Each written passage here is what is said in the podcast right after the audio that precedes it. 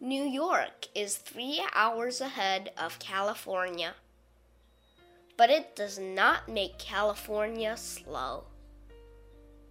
Someone graduated at the age of 22, but waited five years before securing a good job. Someone became a CEO at 25 and died at 50 while another became a CEO at 50 and lived to 90 years. Someone is still single, while someone else got married. Obama retires at 55, but Trump starts at 70.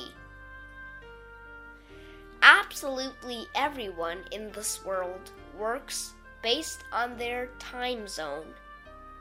People around you might seem to go ahead of you. Some might seem to be behind you. But everyone is running their own race in their own time. Don't envy them or mock them. They are in their time zone, and you are in yours.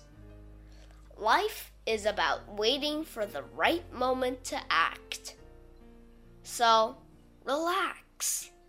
You are not late. You are not early. You are very much on time and in your time zone, destiny set up for you.